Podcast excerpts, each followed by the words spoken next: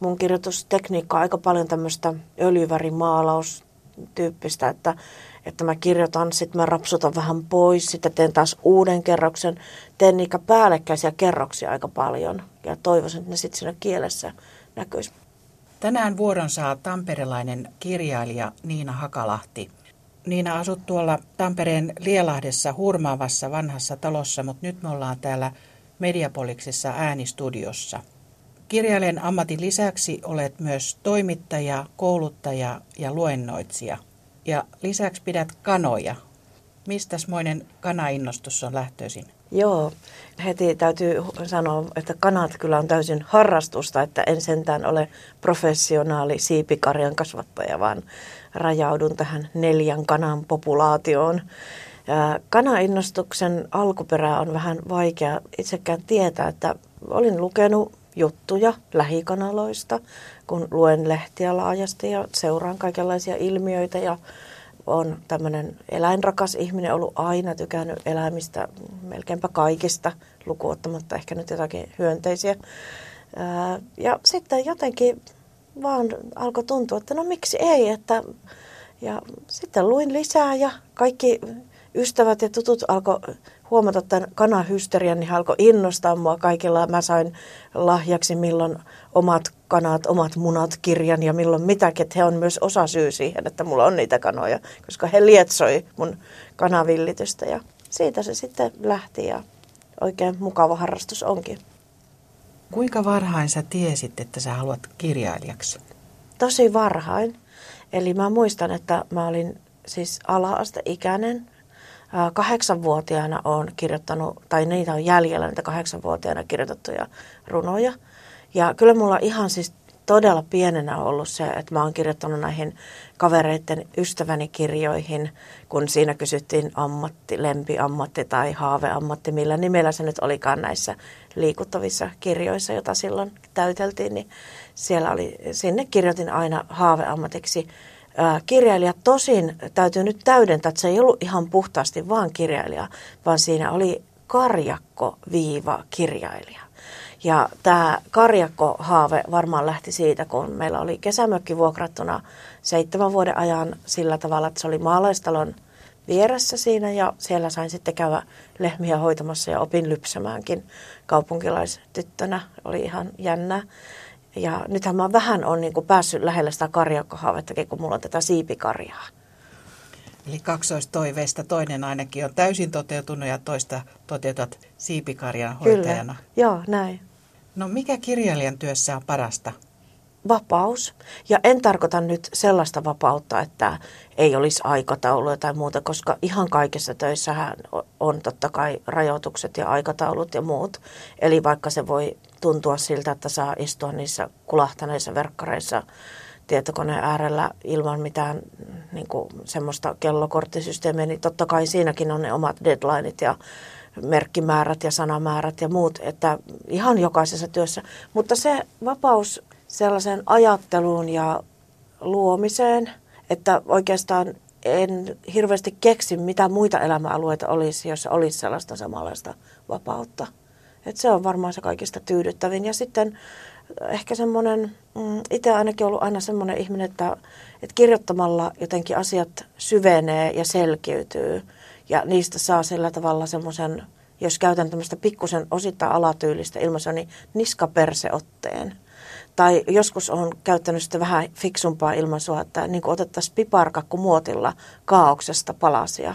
Että se on semmoista kaauksen kesyttämistä, jotenkin ne asiat tulee käsiteltävämmäksi. Ja niin kuin yhdessä Nopsajalan biisissä hienosti lauletaan, että meillä on meret, meillä on maat, meillä on sanojen voima, joka pitää tämän kaiken paikallaan. Niin siinä se musta kiteytyy hyvin. Miten sä löysit, Niina Hakalahti, miten löysit oman kirjoittajan äänesi? Niin, en mä tiedä, onko sitä löytynyt siinä mielessä vieläkään, ja ehkä hyväkin, että ei ole kokonaan löytynyt. Että mä ajattelen, että parasta yleensäkin elämässä ja kirjoittamisessakin on muuttuminen, että olisi kammottavaa jotenkin sementoitua jonkunlaiseksi. Että mähän olen aloittanut runoilijana, sitten mä oon kirjoittanut sen jälkeen aikuisille romaaneja ja sitten lastenkirjoja, ja nyt ihan uusimpana aluevaltauksena tulee tämmöinen kustantajan tilaama vähän niin kuin viihdesarja. Eli musta sekin on osa sitä vapautta, että, että se ääni voi olla monenlainen ja sitä voi käyttää niin kuin monenlaisiin erilaisiin teksteihin. Että varmaan se on sellaista, että, että se on niin kuin silloin nuorena se oli yhdenlaista ja, ja se oli silloin se ääni. Ja nyt tämän ikäisenä se on toisenlainen, että en mä oikeastaan osaa siihen vastata, että olenko löytänyt, mutta jotenkin ehkä haluan olla avoin niille erilaisille äänille, mitä minusta löytyy. Ensimmäinen kuva on tämmöinen mustavalkoinen kuva, jossa on neljä henkilöä penkillä jollain 30-luvulla. Keitäs kuvassa on? Joo, siinä on mun äiti ja täti ja mun isovanhemmat. Ja äiti on tuossa kuvassa, onkohan nyt sitten neljävuotias ja täti on kaksivuotias. Minkä takia halusit juuri tämän kuvan mukaan? Se on Viipurissa otettu ja siinä jotenkin kiteytyy se, että niin, että tosiaan mun äiti siis on evakko. Että hänen lapsuus on siellä Karjalassa. Vasta näin keski-iässä itsekin on ymmärtänyt sen, että niin todella, mä oon evakon lapsi. Se on ehkä juuri tyypillistä, että tämän ikäisenä, kun on täyttänyt 50, niin sitten rupeaa miettimään näitä juuria. Eikö näin käy kaikille suorastaan kliseisesti? Niin mullekin kävi niin, että mulla, mulla niin kuin jotenkin se itsestäänselvyys, että aina tämä Viipuri, Viipuri, Karjala, niitä juttuja. Ei niitä pitänyt mitenkään ihmeellisiä. Sitten jonain päivänä, että tosiaan, siis mun äiti kuuluu niihin, joista aina puhutaan, että ne on niitä evakkoja. Ja sen takia ajattelin, että tuo kuva on niin kuin semmoinen oman identiteetin kannalta tärkeä. Miten sun äiti on kertonut tuosta evakkoajasta ja kodin jättämisestä sitten mm. sodan kynnyksellä? Niin, hän, hän tosiaan lähti kaksi kertaa, että, että tota, kyllä hän aika paljonkin muistaa, että hän oli ekaluokan aloittanut silloin, kun piti lähteä ja muistaa semmoisia yksittäisiä asioita, että miten vaikkapa tavaroihin, jota saatiin mukaan, niin laitettiin tämmöisiä vaneerilappuja, joihin kirjoitettiin sitten omistajan nimi ja ja muistaa nukkuneensa sitten jossakin, oliko se Savonlinnassa jollakin koulun lattialla ensimmäisen yön sitten. Ja, ja tuosta kuvasta, kun äitin kanssa on sitä katsottu, niin hän on erikseen maininnut, että kun hänellä on tuossa tämmöinen baskeri ja siinä baskerissa on tämmöinen koru, norsukoru, niin hän muistaa sen hyvin ja sikälikin, että se on hänelle yhä edelleen tallessa. Se on säästynyt sieltä evakkoreissulta. Onko mitään muita tavaroita säästynyt? On sillä tavalla, että esimerkiksi siis mun kotona on keittiön pöytä ja tuolit, jotka on siis tämän evakkoreissun tehneet. Ja siellä pöydän alla lukee mun isoisän nimi. Sun äitis on tuossa kuvassa ehkä neljän vuoden ikäinen, niin onko hän kertonut jotakin erityistä, mitä, mitä hän muistaa sieltä Karjalasta, mikä on ollut semmoinen mm. mieluisa muisto? Äiti asuu nykyään Tampereella, asui pitkään vuosikymmeniä Oulussa – niin hän esimerkiksi nauttii täällä siitä, kun täällä on korkeuseroja maastossa, kun se muistuttaa Karjalaa. Oulussahan esimerkiksi korkeuseroja ei juuri ole. Ja sitten äh, hän muistaa tämmöisiä sinivuokkoniittyjä tai millä nimellä niitä nyt kutsutaankaan ja on iloinut myös täällä Tampereella sinivuokoista. Että kyllä sellaisia luontomuistoja esimerkiksi. Mitä sä ajattelet karjalaisesta identiteetistä? Onko sellaista olemassa? En mä oikein tiedä. Mä vähän suhtaudun ehkä skeptisesti ajatukseen jostakin hyvin yhtenäisestä heimoidentiteetistä. Mutta varmasti karjalaisuus jollain tavalla yhdistää. Siis se, se kohtalo, että on pitänyt lähteä omasta kodistaan. Mutta ehkä haluaisin nähdä sen niin kuin laajemminkin kaikki, nämä, kaikki muutkin, jotka on joutuneet jättämään kotinsa, niin kuin äiti sanoikin, että nyt kun hän on katsonut, esimerkiksi kun tuli paljon turvapaikanhakijoita ja, ja on ollut tämä maahanmuuttoaalto, että hänellä on ollut myötätuntoa paljon niitä ihmisiä kohtaan. Että haluaisin nähdä se ehkä laajemminkin tällaisena, enkä niinkään käpertyä jotenkin siihen, että tämä Karjala-identiteetti näin. Mutta ilman muuta se on asia, joka yhdistää ihmisiä saman kohtalon kokeneita. Mitä karjalaisuus merkitsee sinulle? Ehkä se on juuri sitä semmoista hämmästelyä, että tällainen kohtalo tosiaan omalla äidillä on ja, ja sitä kautta alkanut jotenkin miettiä, että onko se jollain tavalla vaikuttanut minunkin ja mun tapaan nähdä asioita. En osaa sanoa sitä, ehkä se on enemmän tuolla tuommoinen alitajuinen tai pinnan alla oleva asia, että niin kuin yleensä asiat, jotka on kovin lähellä, niin niitä on vaikea nähdä ja eritellä analyyttisesti. Mutta aivan varmasti se jollakin tavalla on vaikuttanut. Ja nyt olen tehnyt myös elämäni ensimmäistä Karjalan piirakat, että olen halunnut myös ihan tietoisesti vähän niin kuin ikään kuin opiskella tätä karjalaisuutta. Niina Hakalahti, kerroit aikaisemmin kirjailijana pyörittelet semmoista ajatusta sattumanvaraisuudesta, mitä jos. Liittyykö tämä myös tähän karjalaisuusteemaan millään lailla vai onko se enemmän sitä kirjailijan työhön liittyvää ajatusmaailmaa? Mm. Siis tuo on hyvä kysymys. En ole koskaan ajatellut sitä noin. Sehän on, tuo Karjala-esimerkkihan on todella hyvä esimerkki tästä, että elämä on täysin arvaamatonta ja sattumanvarasta ja kuinka paljon tämmöiset globaalit tapahtumat vaikuttaa yksilöelämään, että, että se toki niin kuin on, on aivan täysin linjassa sen kanssa, mutta en ole itse sitä tuolla tavalla koskaan analysoinut. Mutta joo, kyllä tämä tämmöinen sattumanvaraisuus ja elämän tavallaan kaoottisuus ja hallitsemattomuus on sitä tematiikkaa, mitä käsittelen oikeastaan kaikissa teoksissa. Että oli ne sitten lastenkirjoja tai runoja tai proosaa, niin kyllä se jollain tavalla on se teema, jota tulee työstettyä. Tänään on vuorossa tamperilaisen kirjailijan Niina Hakalahden kuusi kuvaa. Kuvat löytyvät Ylen sivuilta osoitteesta yle.fi kautta kuusi kuvaa. Toisessa kuvassa on pieni Niina-tyttönen hiekkarannalla. Miksi halusit tämän kuvan mukaan? Joo, toi on tosiaan siis, mä oon kaksivuotias tuossa kuvassa ja se on otettu Oulun, onko se nyt Kuusisaari vai mikä onkaan tämmöinen ranta siellä. Ja no halusin sen monestakin syystä. Ensinnäkin siitä syystä, että Oulu on kuitenkin tärkeä paikka, että siellä on 25 vuotta elänyt elämästäni ja ää, se on tietenkin jättänyt oman oman jälkensä. Ja sitten tuossa kuvassa ehkä niin kuin asetelmallisesti tulee semmoinen asia, mitä olen paljon pohtinut koko tähän asti se elämäni, tätä meidän ihmisten semmoista tietynlaista erillisyyttä. Että se erillisyys on eri asia kuin yksinäisyys. Että vaikka on kuinka paljon ystäviä ja ihmissuhteita, niin silti me ollaan lopulta kaikki kuitenkin niin kuin erillisiä toisista. Ja, ja tämä liittyy myös tämmöiseen niin kommunikaation vaikeuteen, jota esimerkiksi Milan Kundera hienosti kuvaa tässä tunnetussa olemisen sietämätön keväyskirjassa. Että siinä on mun mielestä ehkä mun lukemista kirjoista upeimmiten kuvattu tämä tämmöinen kommunikaation hankaluus tosi hienosti tavoitettu. Tuossa kuvassa ehkä niin kuin asetelmallisesti tulee just sitä, että siinä on tämmöinen pieni ihmisen alku, mutta Toki kuvaan niin kuin joku on ottanut kuvan, äitini varmaankin, mutta silti se tyttö tuossa kuvassa on niin kuin yksin ja, ja aika omissa maailmoissaan. Että se on sillä tavalla mun mielestä aika symbolinen kuva myös. No ehdit asua 25 vuotta Oulussa Niina Hakalahti ennen kuin muutit Tampereelle, niin minkälainen lapsuutesi Oulu oli?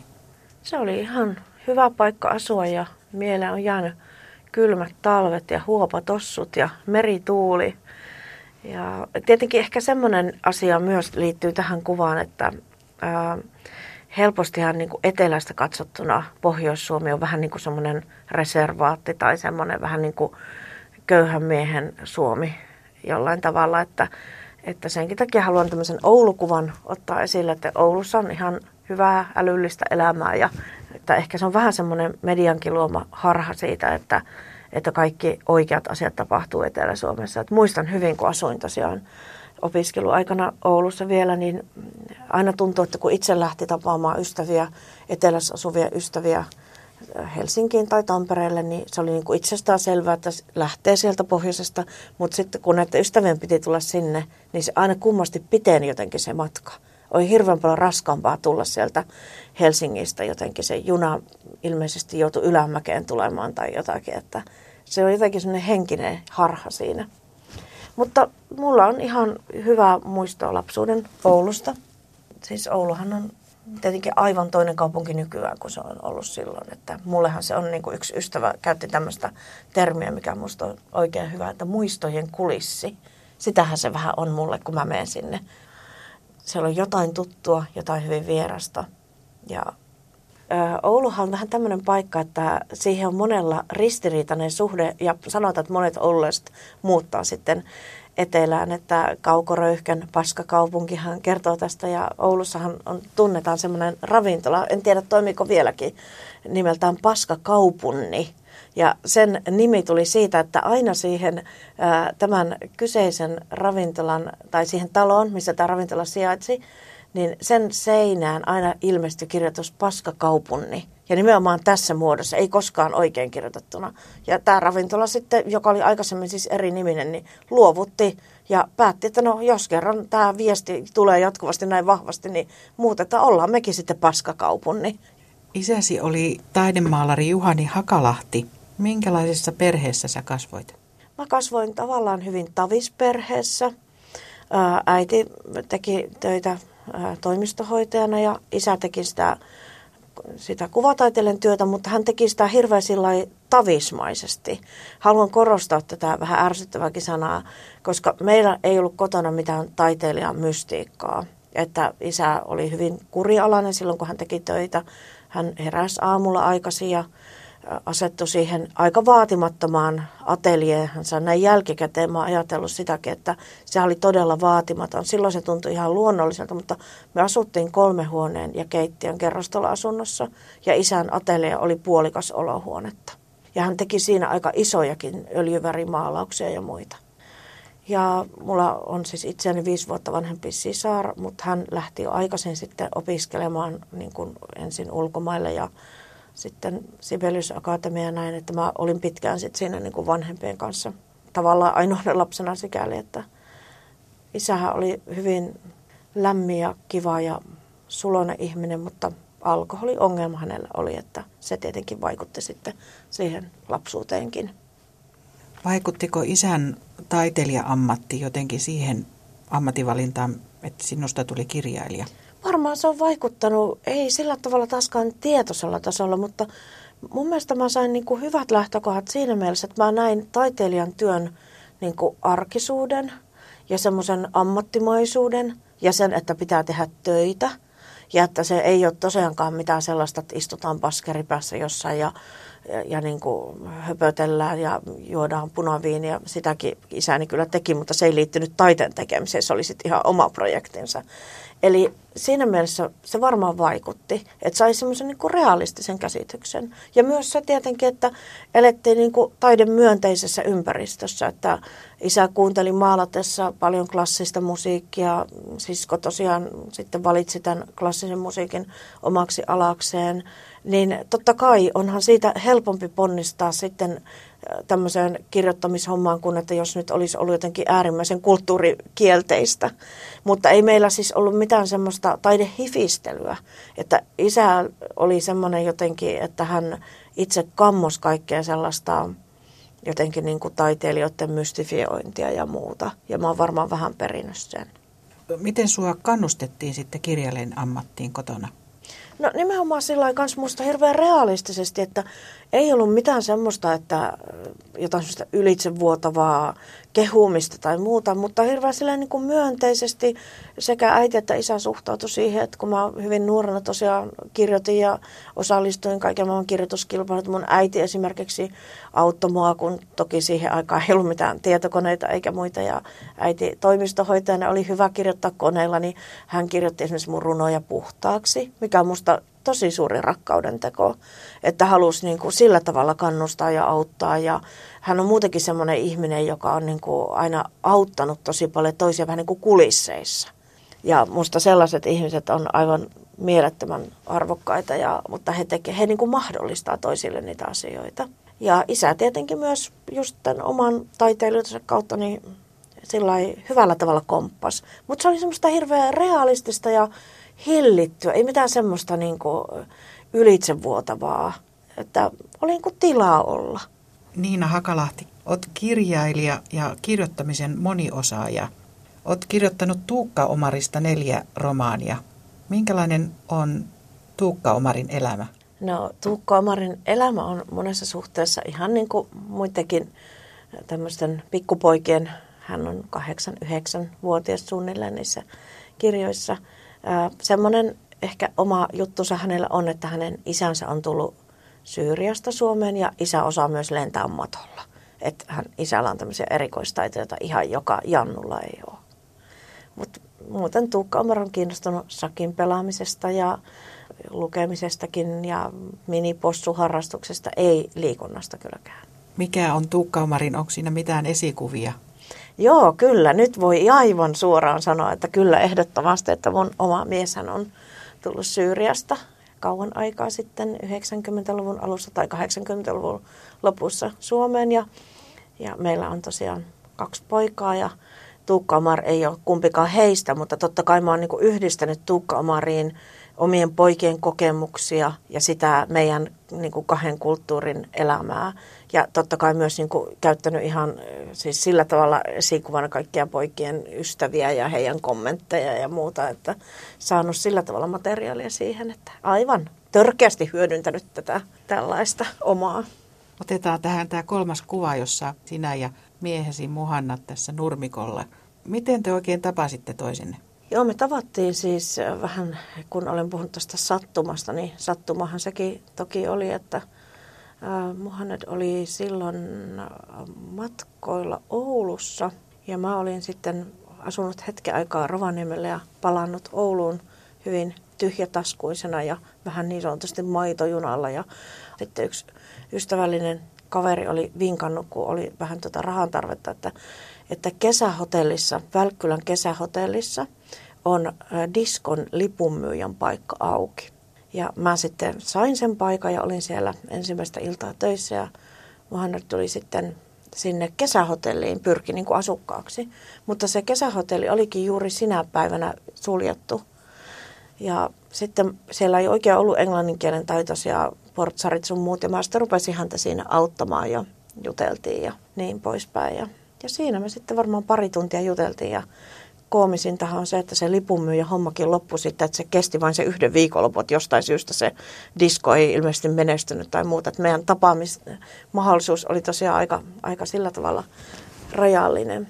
Ja siinä mä sitten tosiaan hänen kanssaan sen illan juttelin ja vakuutuin jotenkin, kun itsekin on matkustellut paljon. Mä että tuo on ihan kunnon ihminen ja mä tarjoan sille majapaikan, että ei tässä mitään. Ja lähdettiin sitten se tietenkin vähän meihin luotiin ehkä pitkiä katseita, kun mäkin olin ensimmäistä iltaa töissä siellä diskohommissa ja heti lähden sitten siitä vieraan ihmisen kanssa niin kuin pois. Ja, ja vielä kun olin vasta muuttanut sinne omaan vuokra-asuntoon, joka oli aivan siellä kaupungin laidoilla, niin mä en oikein osannut mennä sinne, että olin tullut pyörällä töihin ja sitten meidän pitikin mennä bussilla sinne ja harhailimme sitten yhdessä ja sanoin hänelle, että en ole yhtään varma, miten kotiini päästään, jolloin hän oli jälkikäteen sanoi, että hän oli aivan varma, että tämä on joku vedätys ja jostakin hyökkää joku mafioso suurin piirtein hänen kimppuunsa ja muuta. Ei ollut katuvalojakaan siellä uudella asualueella, niin pimeässä harhailtiin sinne minun pieneen vuokrayksiön ja juteltiin sitten siellä lähes koko yö ja seuraavana aamuna ajattelin, että mukava ihminen ja toivon hänelle kaikkea hyvää, mutta ajattelin, että tuskin me enää nähdään. Mutta sitten hän tulikin seuraavana iltana sinne mun työpaikalle uudestaan ja siitä se sitten lähti. Siitä lähti pitkä yhteinen tie. Mikä on Muhannadin tarina, kun hän on alkujaan Syyriasta kotoisin? Joo, no hänen semmoinen niin elämänsä keskeinen tarina, joka on ehkä se semmoinen, voisi sanoa, punainen lanka on jooga. Eli hän on 17-vuotiaana Syyriassa ää, tutustunut joogaopettajaan. Ja se on ollut hänen elämänsä niin kuin semmoinen aivan mielettömän vaikuttava asia, että hän on esimerkiksi näin maahanmuuttajataustaisena ihmisenä tehnyt hirveän monenlaisia töitä, taksikuskista, vahtimestaria ja vaikka mitä, mutta se jooga on se, niin kuin, joka pitää kaiken kasassa. Ja tämä 17-vuotiaana tämä joogaopettajan tapaaminen Syyriassa ei todellakaan ollut mitään niin kuin, kauhean tavanomasta, että tuskin kovin moni edes tiesi, mitä on jooga. Ja siitä tuli hänelle semmoinen niin kuin, intohimo ja elämän merkityksellinen asia. Ja sitä kautta hän tänne Suomenkin sitten tuli, että hän toimi sellaisessa jooga-yhteisössä kuin Ananda Marga. Ja sitä kautta sitten tutustui näihin Frantsilan luomuyrttitilan Jim ja Virpi Kormieriin ja he oli siinä samassa yhteisössä ja oli sitten töissä siellä Frantsilan luomuyrttitilalla myös ja siellä asukin aluksi ja sillä tavalla tänne Suomeen on niin kuin päätynyt. No teillä kotona kuuluu arabian kieltä silloin tällöin, mutta tota, miten arabia kulttuuri näkyy teillä kotona? Joo, se näkyy monilla tavoilla, siis ruuassa esimerkiksi, että meillä toki syön ihan suomiruokaa, mutta kyllähän totta kai niin kuin erilaiset tämmöiset arabiruuat ja, ja tämmöinen cross kitchen, että yhdistellä saatetaan syödä jotakin ruisleipää ja sitten hommosta, kikhernetahnaa ja näin. Ja varmaan niin semmoisissa se, sekin on ehkä muuttunut mulle vähän itsestäänselväksi samalla tavalla kuin se äitin karjalaisuus, että mun on vaikea jo nähdä niitä asioita, mutta ehkä sellainen vieraanvaraisuus, mikä on myös muuten karjalainen piirre. Ja toisaalta semmoinen siinä mielessä perhekeskeisyys, että, että semmoinen niin perhe on tärkeä ja kaikki tunteiden osoittaminen perheessä on tärkeää. Että muistan, että muhan esimerkiksi joskus, kun oli joku jommankumman pojan koulun retki ja oli viikko mennyt siitä, kun oltiin niin kuin nähty. Niin sitten hän oli siellä vastaanottamassa tätä retkeltä tulevaa poikaa ja halas ja pussaili ja näin. Ja sitten hän vaan katsoi, että joku isä tai äiti oli suurin piirtein, että no niin, mennään autoon tuolla.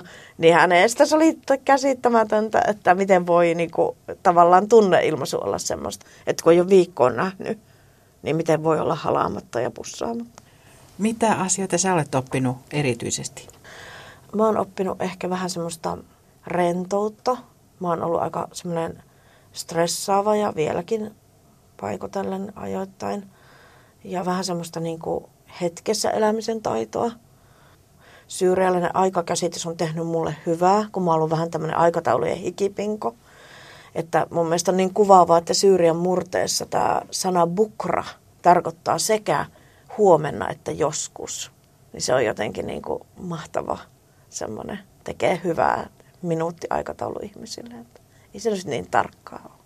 Että jos ei huomenna, niin joskus. Mitkä asiat yhdistää teitä ja missä asioista olette erilaisia? Huumori yhdistää. Meillä on hirveän samanlainen huumorintaju. Samoin semmoinen kyky liikuttua, liikuttumisen tarve. Että meitä liikuttaa samantyyppiset asiat. Me ollaan molemmat aika sellaisia tunteellisia ihmisiä ja pienet lapset tai eläimet tai mitkä vaan tämmöiset herkistä, tavallaan semmoinen kauneuden kaipuu myös on meillä yhdistävä.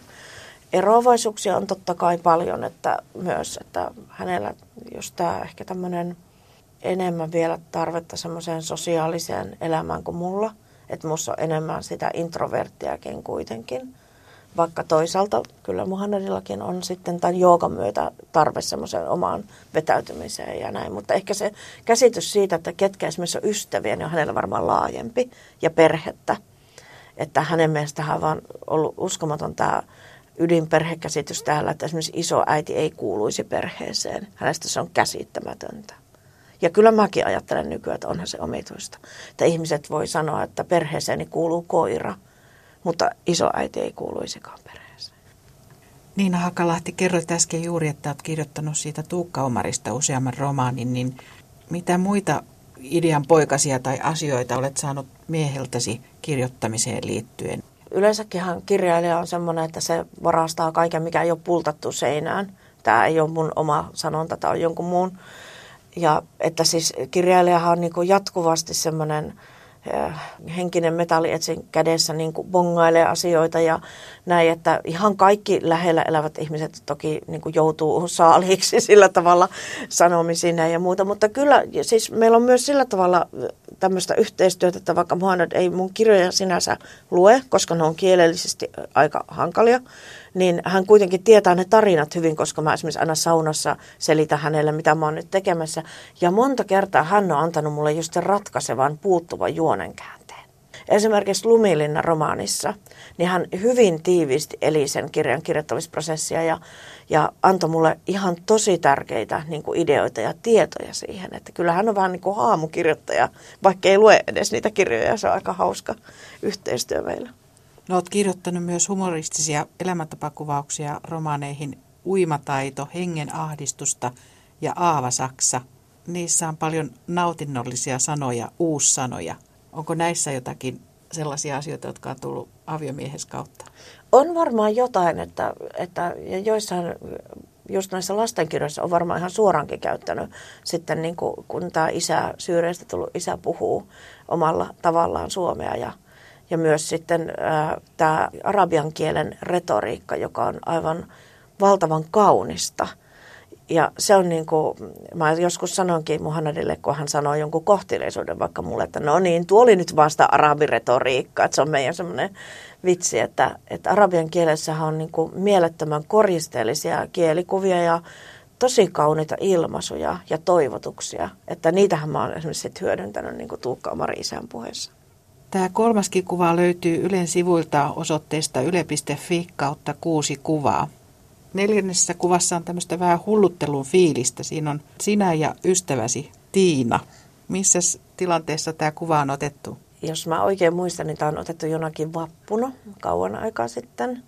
Ja siinä on tosiaan Tiina Makkonen, mun hyvä ystävä, jonka kanssa ollaan 14-vuotiaasta lähtien oltu paljon tekemisissä ja jaettu kaiken maailman asioita. Ja tuo kuvahan on tuommoinen juuri vähän niin kuin tietynlainen poseeraus, että siinä tupakat roikkuu kummallakin suussa, vaikka kumpikaan ei tupakoinut ainakaan säännöllisesti ja näin. Mutta siinä on just sitä semmoista ystävyyden, että mitä ystävän kanssa voi tehdä ja minkälaisia rooleja ystävän kanssa voi ottaa ja hullutella ja voi olla niin kuin monenlainen. Että tämä on mulle myös, vaikka tämä on kuva niin kuin minusta ja Tiinasta, mutta tämä on ennen kaikkea kuva siitä, mitä ystävyys on. Ystävyys voi olla juuri niin, kuin niin paljon ja sitä, että sun ei tarvitse olla jotenkin aina se sama. Että se on musta se liikkumavara on niin kuin hienointa siinä hyvässä ystävyydessä. No ystävyydestä olet kirjoittanut tosi koskettavan ja hauskankin kirjan nimeltä Sydänystävä, joka kertoo kahden naisen välisestä ystävyydestä. Niin minkälaista palautetta sä oot saanut siitä kirjasta Sydänystävä? Joo, siitä sain aika semmoista, niin kuin, aika paljonkin sellaista palautetta, että hyvä kun kirjoitit tämän, kun siinähän tosiaan puhutaan semmoisesta symbioottisesta ystävyydestä ja siitä, että se suhde alkaa muuttua niin kuin liian tämmöiseksi niin kuin toinen alkaa niin kuin pitää toista itsestään selvänä ja omistaa sen. Ja mehän luetaan naisten lehdistä jatkuvasti näitä parisuudetarinoita, että kasvoimme erilleen ja näin. Mutta luetaanko me ystävyystarinoista? Yleensä ne ystävyystarinat on aina sellaisia samaan mallisia, että että minä ja ystäväni sitä ja tätä. Ja ne on niitä sankaritarinoita tai sellaisia hyvän mielen tarinoita. Ja ne on totta kai tärkeitä. Mutta tosiasia on se, että läheisissä ystävyyssuhteissakin voi tapahtua pahoja asioita ja tulee kriisejä. Ja kyllä meilläkin on Tiinan kanssa ollut omat kriisimme, joista on selvitty, mutta musta se on niin kuin aika itsestään selvää että näin tulee, kun on jonkun kanssa läheinen. Että siitä tosiaan se oli ehkä se keskeinen palaute kirjasta, että hyvä kun kirjoitit tästä asiasta, josta ei ole aikaisemmin juuri kirjoitettu. Tämä, se on ehkä vähän tabu, että miten ystävästä erotaan. Täällä katselemme tamperilaisen kirjailijan Niina Hakalahden kuutta kuvaa. Tämä neljäskin kuva löytyy Yle sivulta osoitteesta yle.fi kautta kuusi kuvaa. Niina, minkälainen on työpäiväsi silloin, kun sä tuotat tekstiä? Aika kurinalainen sillä tavalla, että yritän aloittaa aamusta. Ja jos tosiaan on tekemässä, niin kuin yleensä tekstityöpäivät on sitä, että kirjoittaa kirjaa, niin, niin silloin luen ensin vähän sitä, mitä olen kirjoittanut, ehkä edellisenä päivänä, mutta en liian kauan, koska siihen voi jäädä myös sitten jumiin. Ja ihan yritän aika lailla vaan saada tekstiä tehtyä, eli pyrin tämmöiseen niin kuin määrään, enkä niinkään laatuun ensimmäisellä kirjoituskerralla, koska se, jos pyrkii suoraan siihen laatuun, niin se on aika tehokas tapa estää itseään kirjoittamasta. Esimerkiksi Johanna Sinisalo on puhunut näistä kirjoituskilometreistä, siitä, että pitää tuottaa sitten, siis aivan niin kuin ei maratonillekaan lähetä niin, että mennään niin kuin sohvalta suoraan juoksemaan, vaan pitää juosta ja juosta ja juosta. Ja mä on nyt aika paljon alkanut kehittää itselleni tämmöisiä ihan niin kuin esimerkiksi sanamääriä, mitä kirjoitan tietyn päivän aikana. Esimerkiksi tuhat sanaa aika paljon. Että semmoisena päivänä, jos kirjoitan tuhat sanaa, niin on kyllä jo aika, aika tyytyväinen. Mutta sitten tietenkin, kun se kirja alkaa olla niin kuin se raaka versio on kirjoitettu, niin sitten se työskentely on toisenlaista, että silloin ei keskitytä siihen sanan määrään, vaan sitten hiotaan ja kirjoitetaan niin kuin uudelleen. Että mun kirjoitustekniikka on aika paljon tämmöistä öljyvärimaalaustyyppistä, että, että mä kirjoitan, sitten mä rapsutan vähän pois, sitten teen taas uuden kerroksen, teen niitä päällekkäisiä kerroksia aika paljon ja toivoisin, että ne sitten siinä kielessä näkyisi. Mutta ihan istumista ja myös seisomista nykyään, koska on semmoinen pöytä, että pystyn myös seisaltani kirjoittamaan, niin hyvin paljon semmoista ihan kurialaista työskentelyä sinne koneen äärellä. Enkä kirjoita missään muualla kuin työhuoneessa. Siis muistinpanoja kyllä, mutta mulle sopii jotenkin paremmin se, että mä oon siinä työhuoneessa koneen äärellä, enkä haihattele jossakin läppärikas jossakin nurmikolla. Ja valokin tulee huonosti ja ei, siitä ei tule kyllä yhtään mitään. Ihailen kyllä niitä, jotka siihen pystyy, mutta itse tarvin tavallaan vähän niin kuin tylsät raamit siihen hommaan. No sitten kun kirja lähenee sitä kohtaa, että se on viittavaille valmis ja on keskustellut kustannustoimittajan kanssa, niin minkälaista se on puolustaa niitä omia näkemyksiä, kun keskustelee kustannustoimittajan kanssa? Mulla on tämä mun nykyinen kustannustoimittaja Sirja Kunelius Karistolla, niin on sellainen äärimmäisen fiksu kustannustoimittaja. Ja toki aikaisemmatkin kustannustoimittajat on ollut hyviä, että esimerkiksi Tammella mulla oli Irina Björkman, joka oli myös erittäin keskusteleva kustannustoimittaja. Mä en oikeastaan koe, että mun tarvii puolustaa. Et meillä on hyvin samanlainen tapa katsoa sitä tekstiä, me tavallaan työstetään sitä niin kuin yhdessä. Kummallakin on se näkemys, että siitä on tulossa kissa eikä koira, mikä on tietenkin äärimmäisen tärkeää. On mulla kokemusta siitäkin, että jos työskentelee ihmisen kanssa, jonka, jonka niin kuin kanssa ollaankin aivan eri mieltä, että mikä eläin tästä nyt tulee näin symbolisesti sanottuna. Mutta että hyvin paljon se on just sitä keskustelua ja tämmöistä niin kuin ehdotuksia, mutta Sirja Kunelius on sillä tavalla kokenut ja fiksu kustannustoimittaja, että yleensä 99 prosenttia hänen ehdotuksistaan mä mielihyvin hyväksyn ja kirjasta tulee parempi. No kirjailijan uran rinnalla opetit pitkään kirjallisuutta ja luovaa kirjoittamista. Minkälaista työtä se opettaminen on? Opettaminen on parhaimmillaan tosi kivaa ja siinä oppii itse valtavasti. Ja se on niin kuin, jos ajattelee, että on tämmöinen niin kuin työssä on sisään- ja uloshengitystä, niin opettamisessa on paljon sellaista uloshengitystä, jos kirjoittaminen vähän sisään hengitystä. Mähän opetan vieläkin, mutta en niin paljon, että nyt olen siis selkeästi niin kuin muuttanut painopistettä työssä kirjoittamiseen, että aikaisemmin on toiminut paljon enemmän opettajana – mutta en mä opettamisesta kokonaan voi luopua. Se on niin iso osa mun ammattiidentiteettiä. Ja sieltä saa myös paljon. Että parhaimmillaan se on semmoista melkein kollegiaalista, että kirjoittajien kanssa työskentely ja saa aina hyviä näkökulmia. Mutta totta kai se on myös aika vaativaa työtä sillä tavalla, että siinä kuluu myös energiaa niin kiva kuin se myös on. Että sitten kun sitä opetustyötä on paljon, niin sit se alkaa vähän syödä kirjoitustyötä että se balanssi on tärkeä. Viidennessä kuvassa on lapsesi, poikasi kotitalon puussa. Mitä tämä kuva oikein symbolisoi? Mm. No tämä symboloi moniakin asioita. Että ensinnäkin sitä, että lapsethan on jotakin semmoista anarkistista, jota me ei koskaan voida täysin hallita. Ja jos ennen kuin on lapsia, niin voi olla kuvitelmia kasvatuksesta ja kaikesta, miten asiat menee hienosti mutta kaikkihan räjähtää sillä sekunnilla, kun se lapsi syntyy, mikä ei mene niin kuin suunnitellut. Ihan alkaa siitä, että sillä vauvalla on koliikkia. Siitä se sitten lähtee.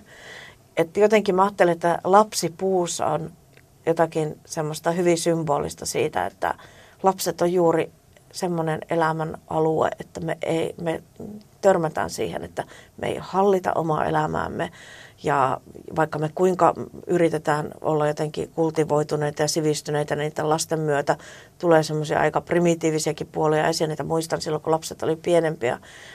Olin sitten jonnekin yliopistolle menossa pitää jotain luentoa ja sitten mä tungin parivuotiaalle jotain kurahousuja ja pääpunaisena ja karjuin, että nyt äkkiä ja kello on niin ja niin paljon. Ja kolmivuotias vieressä riisuu sitä mukaan, kun mä oon saanut toista puettua.